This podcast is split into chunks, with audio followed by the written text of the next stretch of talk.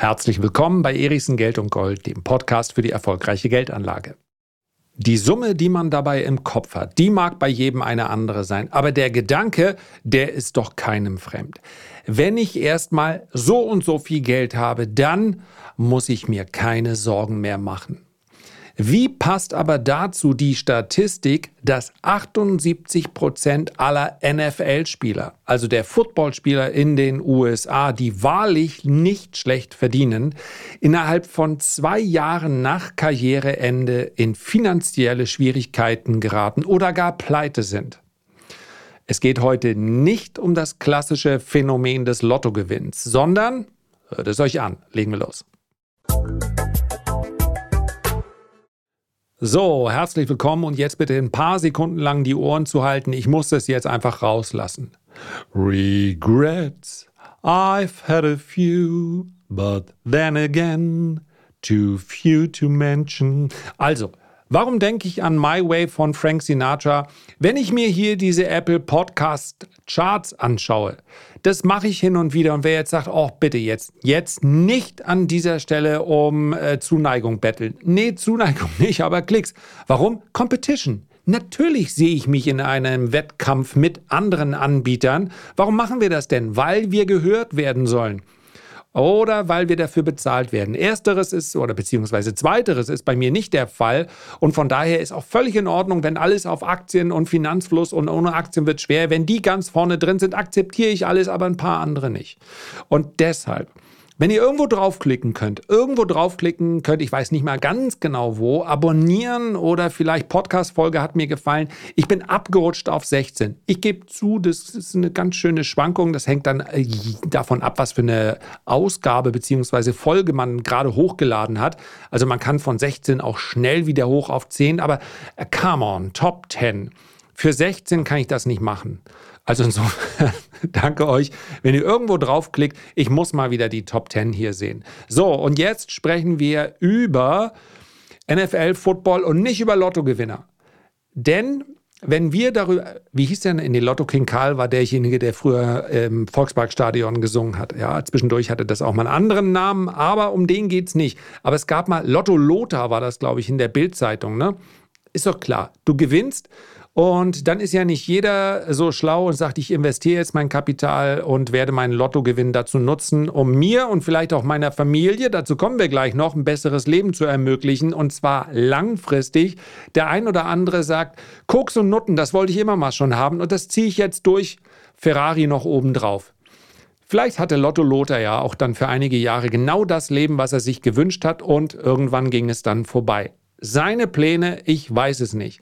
Aber um dieses Phänomen, dass der Lottogewinner gar nicht mit Geld umgehen kann und deswegen das verprasst und verprasst und verprasst, ich glaube, der Lottogewinn ist ja immerhin steuerfrei, um das geht es nicht, sondern um ein größeres, denn Lottogewinne sind statistisch ja eher unwahrscheinlich, dass man aber als NFL-Profi, und ich denke, man könnte hier noch andere Sportarten nennen, ebenfalls zum Millionär wird, das ist selbst, wenn man in der zweiten und dritten Reihe steht, im wahrsten Sinne des Wortes beim Football, eher gewöhnlich. Das ist also an der Tagesordnung. Und diese Statistik, die hat mich umgehauen. 78 Prozent aller Football- und auch Basketballprofis sind demnach besonders gefährdet, schon während ihrer Karriere, am Ende ihrer Karriere, spätestens aber danach. 78 Prozent, das sind vier von fünf Spielern, in finanzielle Schwierigkeiten zu geraten oder gar pleite.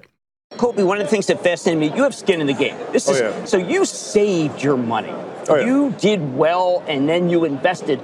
Any advice for a lot of athletes now coming out who get paid, say, big endorsements, and they seem broke in a couple of years? Yeah, well, because here's the problem. I mean, once you retire, you don't have that source of income that's coming in, right? So even if you save over a 15 year career, if your spending habits remain the same, eventually that well is going to run dry. Right.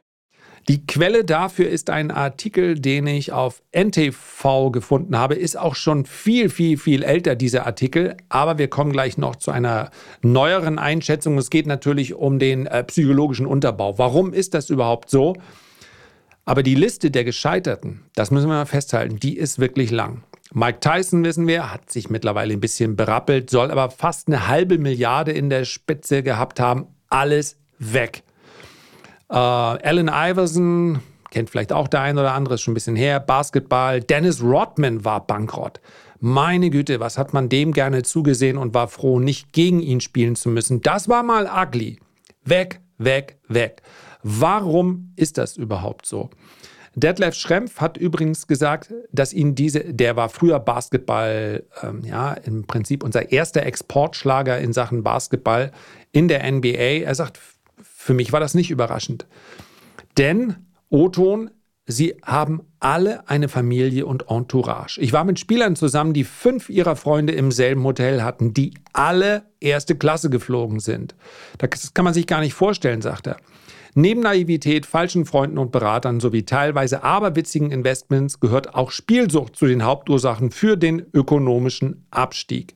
Spielen ist übrigens etwas, also ich will es jetzt nicht zu sehr an Celebrities fertig machen, aber äh, Charles Barkley, Michael Jordan, der kann sich natürlich auch leisten. Ich glaube, Michael Jordan ist nach wie vor durch seinen Nike-Deal der bestverdienste Sportler ohne den, seinen Hauptsportart, ja, die ist mittlerweile Golf, war natürlich mal Basketball, verdient immer noch sehr gut, kann es sich also auch erlauben, ein bisschen was zu verspielen, aber für viele sind das natürlich Summen, die dann am Ende des Tages dazu führen, dass alles weg ist. So, und ich habe jetzt einen sehr interessanten Artikel, der ist sehr viel aktueller, von Morgan Housel gefunden. Morgan Housel war Kolumnist bei The Motley Fool, beim Wall Street Journal und er ist heute Partner bei einer Risikokapitalgesellschaft namens The Collaborative Fund. Und ich möchte mal seine Gedanken hier wiedergeben, logischerweise auf Deutsch, das macht es ein bisschen äh, schneller im Verstehen. Und äh, ja, der beschreibt dieses Phänomen aber ordnet es auch ganz interessant ein. Also, aus Sicht von Morgan Hausel ist es so, dass es für jeden eine ideale Netto-Wertgrenze gibt, bei der Geld nicht nur Freude bringt, sondern zu einer sozialen Belastung wird. Und diese Zahl ist wahrscheinlich niedriger, als es die meisten Menschen denken. Kürzlich hat Business Insider eine Geschichte über Lotteriegewinner veröffentlicht, die alles verloren haben. Na klar, die Menschen lieben ja auch diese Geschichten, weil sie mit einer Menge Schadenfreude einhergehen. Nicht nur, vielleicht ist es auch einfach nur die Betrachtung. I don't know. Ein gemeinsamer Nenner dieser Geschichten ist, dass Lotteriegewinne ein hohes Maß an, nennen wir es, sozialer Schuld haben. Freunde, Familie und Fremde, die sich berechtigt fühlen zu fragen, zu betteln und zu stehlen. Auf eine Weise, die der Gewinner nicht nur, ja, die ihn nicht nur in die Pleite treibt, sondern zumindest mal sozial ausgebeutet zurücklässt. Denn am Ende dieser Entwicklung ist nicht nur das Geld weg, sondern in allermeisten Freunden, äh, Fällen auch Freunde, Familie und eine ganze Menge Fremde, die sich aber zumindest mal kurzzeitig zum Freundeskreis dazugezählt haben. Eine der Lottogewinnerinnen erklärte, O-Ton, nachdem ich im Oktober 1985 3,9 Millionen Dollar und vier Monate später, meine Güte, das Glück ist aber auch selektiv, 1,4 Millionen Dollar gewonnen hatte, stellte ich fest, dass ich nicht mehr das Privileg der Privatsphäre hatte. Ich war bekannt, sagte sie, und ich konnte nirgendwo hingehen, ohne erkannt zu werden. Ein subtileres Problem mit Geld ist, dass Vermögenswerte leicht zu messen sind, aber Verbindlichkeiten verborgen sein können. Die Messung von Lotteriegewinnen ist einfach 3,9 Millionen Dollar bis auf den Cent. Aber wie misst man den Verlust seiner Privatsphäre oder den nagenden Zweifel, dass einige Freunde sie nur wegen ihres Geldes mögen? Das ist viel schwieriger.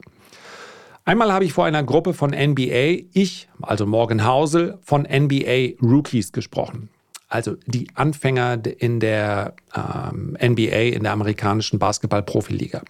Das Thema war, wie man die Tragödie von Sportlern vermeidet, die mit Anfang 20 ein Vermögen machen und mit 30 bankrott sind. Ein Spieler erwähnte etwas, das ich für sehr wichtig hielt. Er sagte, dass die meisten Außenstehenden denken, dass Sportler pleite gehen, weil sie ihr Geld für Schmuck und Autos ausgegeben haben. Manchmal trifft das zu.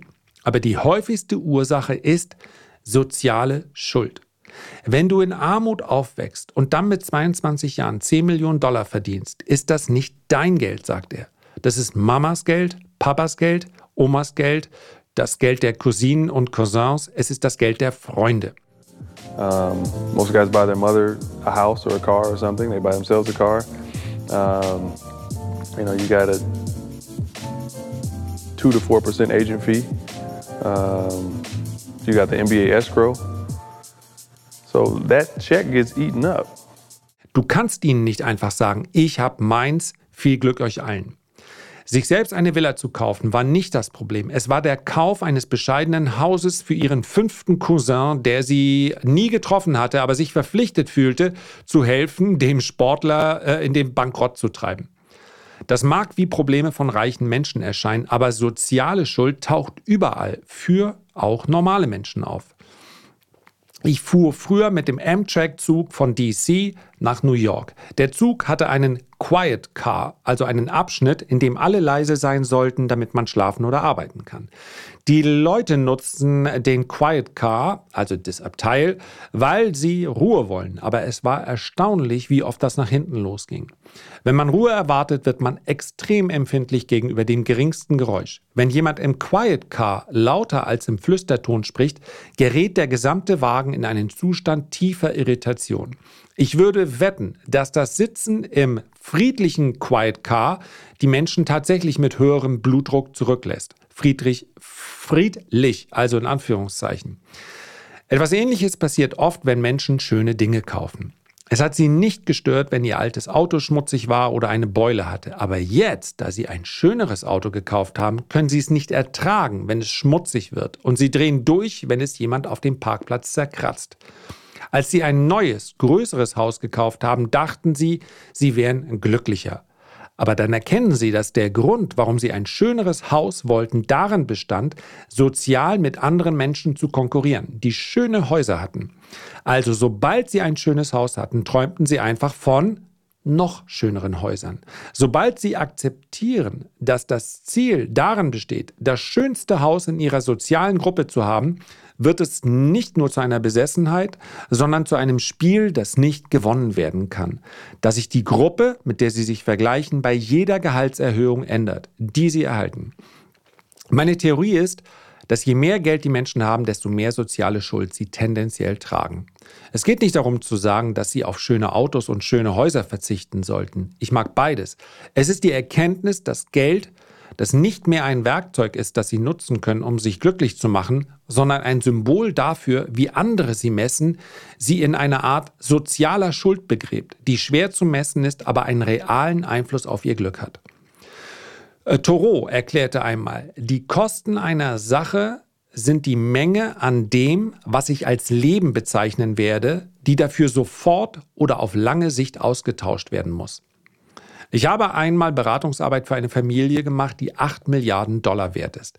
Wenn Sie Ihren Namen gegoogelt haben, kam nichts heraus. Keine Forbes-Liste, keine Gala-Fotos, keine Profile, keine Wikipedia-Seiten, nichts. Das war absichtlich.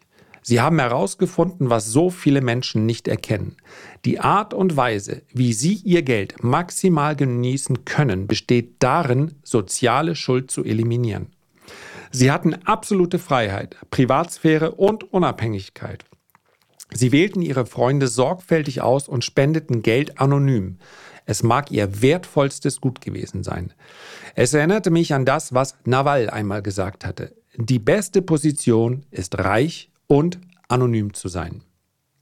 Das möchte ich heute einfach mal so stehen lassen. Herzlichen Dank für deine Aufmerksamkeit. Ich würde mich sehr freuen, wenn du dir jetzt ganz kurz die Zeit nehmen würdest. Ist ja schließlich Urlaub, um vielleicht ein Feedback zu hinterlassen oder einen Kommentar oder bestenfalls einfach diesen Podcast zu abonnieren.